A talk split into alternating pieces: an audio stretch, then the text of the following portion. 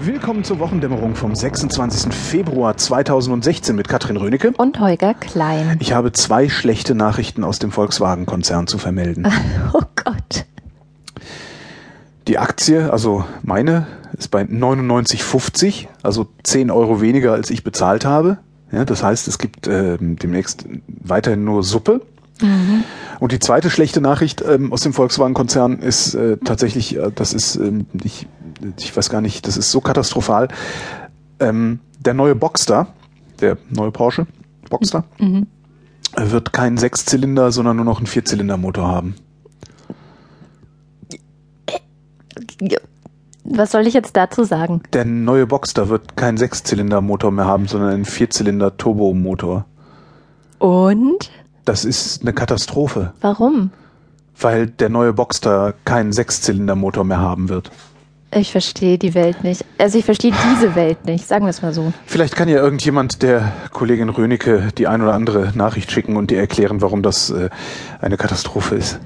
Hm. Das ist, ähm, das ist natürlich, also mal davon abgesehen, dass der Boxster tatsächlich der einzige Porsche ist, den ich mir kaufen würde, weil mit dem bin ich immer gefahren. Auch ich bin mal ganz mit ganz vielen Porsches gefahren, weil eine Ex-Freundin von mir bei Porsche gearbeitet hat. Ähm, so ein Sechszylindermotor, der nicht Turbo aufgeladen ist, der fährt sich ganz anders als ein Turbo aufgeladener Vierzylindermotor. Also wenn du dir jetzt so einen Vierzylinder Boxster kaufst, kannst du dir halt auch irgendeinen italienischen Sportwagen holen, der hat auch Vierzylinder. Das ist halt alles irgendwie ungeil. Hm. Ist okay. Da kommen wir zu ähm, den Ich habe noch Themen. eine schlechte Nachricht. Okay. Äh, ich Kein wichtiges Thema. Wichtig. Naja. Na, erzähl. Nee, schon gut. Jetzt will ich nicht mehr. Aber wenn wir schon mal bei den schlechten Nachrichten sind, ähm, in der vergangenen Woche gab es irgendwie ziemlich viele schlechte Nachrichten, fand ich. Also im Sinne von die rechte Gesinnung in diesem Land hat sich mal wieder ganz schön gezeigt, sowohl in Klausnitz als auch geändert? in Bautzen.